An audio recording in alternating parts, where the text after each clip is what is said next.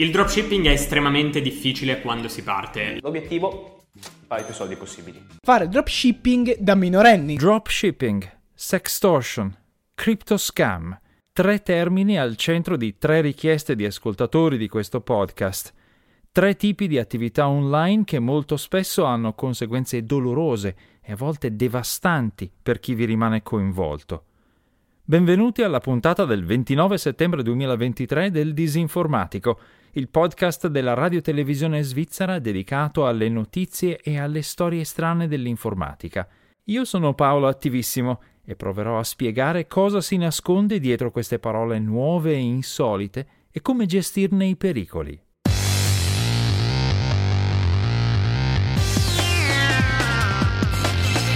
Il Disinformatico.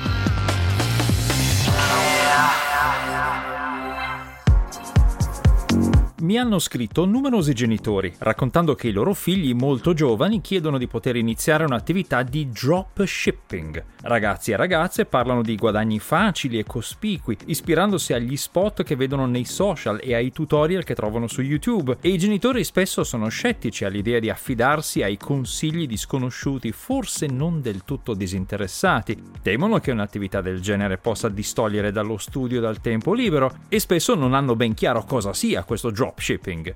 Cominciamo dalle basi. Il dropshipping consiste nel vendere via internet prodotti di vario genere, comprati sempre via internet da vari fornitori all'ingrosso. La differenza principale rispetto alla compra-vendita tradizionale è che nel dropshipping il venditore non riceve la merce in un proprio magazzino per poi spedirla al compratore, ma ordina al fornitore di spedire direttamente la merce a quel compratore e guadagna sulla differenza fra il prezzo a cui vende e il prezzo a cui compra.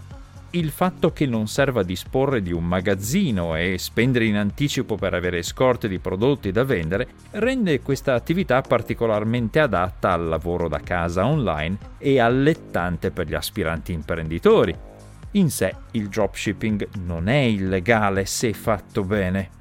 Il problema è riuscire a farlo bene, evitandone i rischi, per esempio, il venditore, cioè il dropshipper, che molto spesso sarebbe un minorenne, è legalmente responsabile di un prodotto che non gli passa mai per le mani, ma di cui deve garantire la qualità promessa. Se per caso il fornitore spedisce un prodotto difettoso o addirittura fraudolento o contraffatto, o non lo spedisce del tutto, è il venditore dropshipper che ne deve rispondere e lo deve rimborsare, con tutte le conseguenze e i costi legali che ne possono derivare. Il dropshipper deve inoltre spendere in pubblicità per farsi conoscere e trovare clienti, deve lottare contro la concorrenza degli altri dropshipper, deve creare un sito catalogo nel quale offrire i prodotti e deve pagare le tasse e rispettare tutti gli obblighi di legge. Tutte cose che hanno costi non trascurabili e richiedono tempo e impegno, con il rischio costante che dopo tutta la sua fatica i clienti decidano di tagliarlo fuori e risparmiare comprando dalla concorrenza oppure direttamente dal fornitore. Infatti, per i clienti non è difficile scoprire chi è quel fornitore, per esempio cercando in Google l'immagine o la descrizione testuale del prodotto offerto, che spessissimo è la stessa sul sito del dropshipper e sul sito del fornitore. Inoltre i clienti sanno riconoscere i segnali tipici di un sito di dropshipping, le foto della sede aziendale prese da siti di immagini stock, le offerte ad alta pressione del tipo compra questo orologio entro 4 ore, 17 minuti e 15 secondi per avere lo sconto dell'80% e le testimonianze più o meno inventate dei clienti soddisfatti, tipo Maria ha appena comprato questa felpa ed è contentissima. Le speranze di vendita e i margini di guadagno, insomma, rischiano di essere molto bassi per il dropshipper e basta qualche contestazione da parte di clienti insoddisfatti per intaccare quei margini. Chi fa veramente soldi con il dropshipping è chi fornisce i prodotti e i servizi, come il sito catalogo, il software di gestione delle compravendite, le agenzie pubblicitarie, le consulenze tecniche, nomi come AliExpress, Shopify, Oberlo, e poi ci sono purtroppo i truffatori. Gente senza scrupoli, che fa pubblicità al dropshipping e lo presenta come un modo facile per fare soldi senza essere esperti e standosene comodi a casa. Gente che però chiede soldi, per esempio per far avere all'aspirante dropshipper un elenco di fornitori affidabili che in realtà sono solo prestanome, oppure per entrare in un circolo di affiliati che promettono di far aumentare le vendite in cambio di un compenso fisso oppure ancora per partecipare a costosi seminari che promettono di insegnare tecniche per ottimizzare il proprio sito e per vendere con successo. In sintesi, come per qualunque offerta online, anche per il dropshipping bisogna studiare bene e informarsi sui rischi prima di investirci tempo e denaro, senza farsi abbagliare dalle promesse di facili guadagni spesso presentate su YouTube e ricordandosi sempre che se fossero davvero facili, quei guadagni li farebbero in tanti. Studiare il dropshipping, insomma, è una buona occasione per esercitarsi a capire le complicazioni di un'attività professionale. Praticarlo, invece, rischia di essere una lezione di commercio molto salata. Il mio consiglio è di non dire seccamente no agli entusiasmi dei figli, ma di proporre di esplorare insieme tutte le sfaccettature di questa forma di commercio creando un business plan, facendo una tabella di costi e ricavi, trovandosi una nicchia di mercato esclusiva, informandosi sulle leggi e facendo ricerche, prima di fare qualunque investimento di denaro. Magari alla fine non se ne farà nulla e magari invece qualcuno diventerà un grande imprenditore, ma di sicuro si porterà a casa conoscenze ed esperienze utili per qualunque lavoro futuro, compresa la lezione più importante di tutte, in qualsiasi corsa all'oro, quelli che fanno sicuramente soldi sono sempre i venditori di picconi. La seconda richiesta di aiuto di questo podcast arriva da Luca, che mi scrive che suo padre è caduto vittima di una truffa online. Alcuni anni fa aveva fatto un piccolo investimento di poche centinaia di euro con un trader che poi era sparito nel nulla. L'anno scorso è stato contattato da persone che dicevano di far parte di una società di recupero portafogli digitali che poteva aiutarlo a recuperare il suo investimento, che nel frattempo era aumentato di valore a un centinaio di migliaia di euro. Il padre di Luca, in un periodo economicamente delicato, ha iniziato a versare migliaia di euro in bitcoin a wallet sconosciuti per sbloccare questa cifra, finché la famiglia se ne è accorta ed è intervenuta. Ma alcuni mesi dopo il padre è caduto di nuovo nella trappola e ha ricominciato a fare transazioni tramite Bitcoin per cercare di recuperare quei soldi persi. A questa storia fa eco quella di Max, un cui amico, che chiamerò Giorgio, è stato contattato su WhatsApp qualche mese fa da una donna che gli aveva scritto per errore sbagliando il numero di telefono. Dall'equivoco era nata una lunga conversazione amichevole, nella quale lei gli aveva raccontato qualcosa della sua vita, la sua passione per le arti marziali usate per l'autodifesa delle donne, il suo lavoro nella gestione delle criptovalute e lui aveva ricambiato raccontando qualcosa della propria vita. I due si erano scambiati qualche foto, scrivendosi per giorni e tenendosi compagnia a vicenda con piccole chiacchiere quotidiane sulla cucina, la religione, il lavoro, le vacanze e i film preferiti lei a un certo punto gli ha proposto di fare un piccolo investimento in un sito web dedicato alle criptovalute, ma senza fretta, seguendo i suoi consigli, e le cose sono andate bene, con buoni guadagni iniziali, che Giorgio ha reinvestito. Alla fine, dopo aver versato circa 20.000 euro, ha provato a incassare quei guadagni ed è lì che sono cominciati i problemi. Con mille scuse il sito ha rifiutato di ridargli i soldi a quel punto Giorgio ha cercato su internet qualcuno che potesse aiutarlo a riottenere il proprio denaro e ha trovato molti servizi di recupero di investimenti pronti ad assisterlo in cambio di un anticipo. Sono due storie di truffe che rivelano un secondo livello di inganno che sta mietendo molte vittime in questo periodo anche dalle nostre parti, i falsi servizi di recupero di denaro. Chi è incappato nel primo livello di truffa cerca online qualche esperto nella speranza di riavere i propri soldi e facilmente trova sedicenti hacker etici che dicono di poterlo aiutare, ovviamente in cambio di una parcella, che però stranamente non sono disposti a detrarre dal denaro che dicono di essere così bravi a recuperare.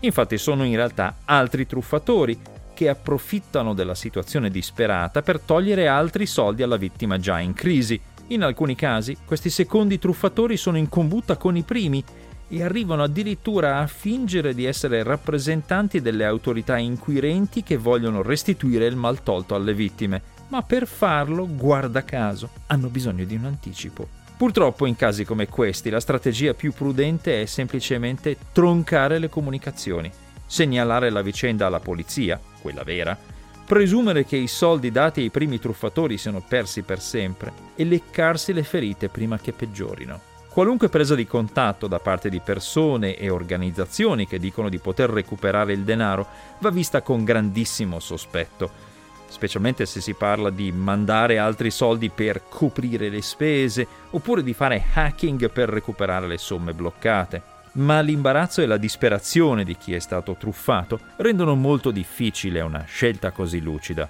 Siate prudenti e se avete amici o familiari che considerate a rischio, parlatene con loro. La prevenzione aiuta.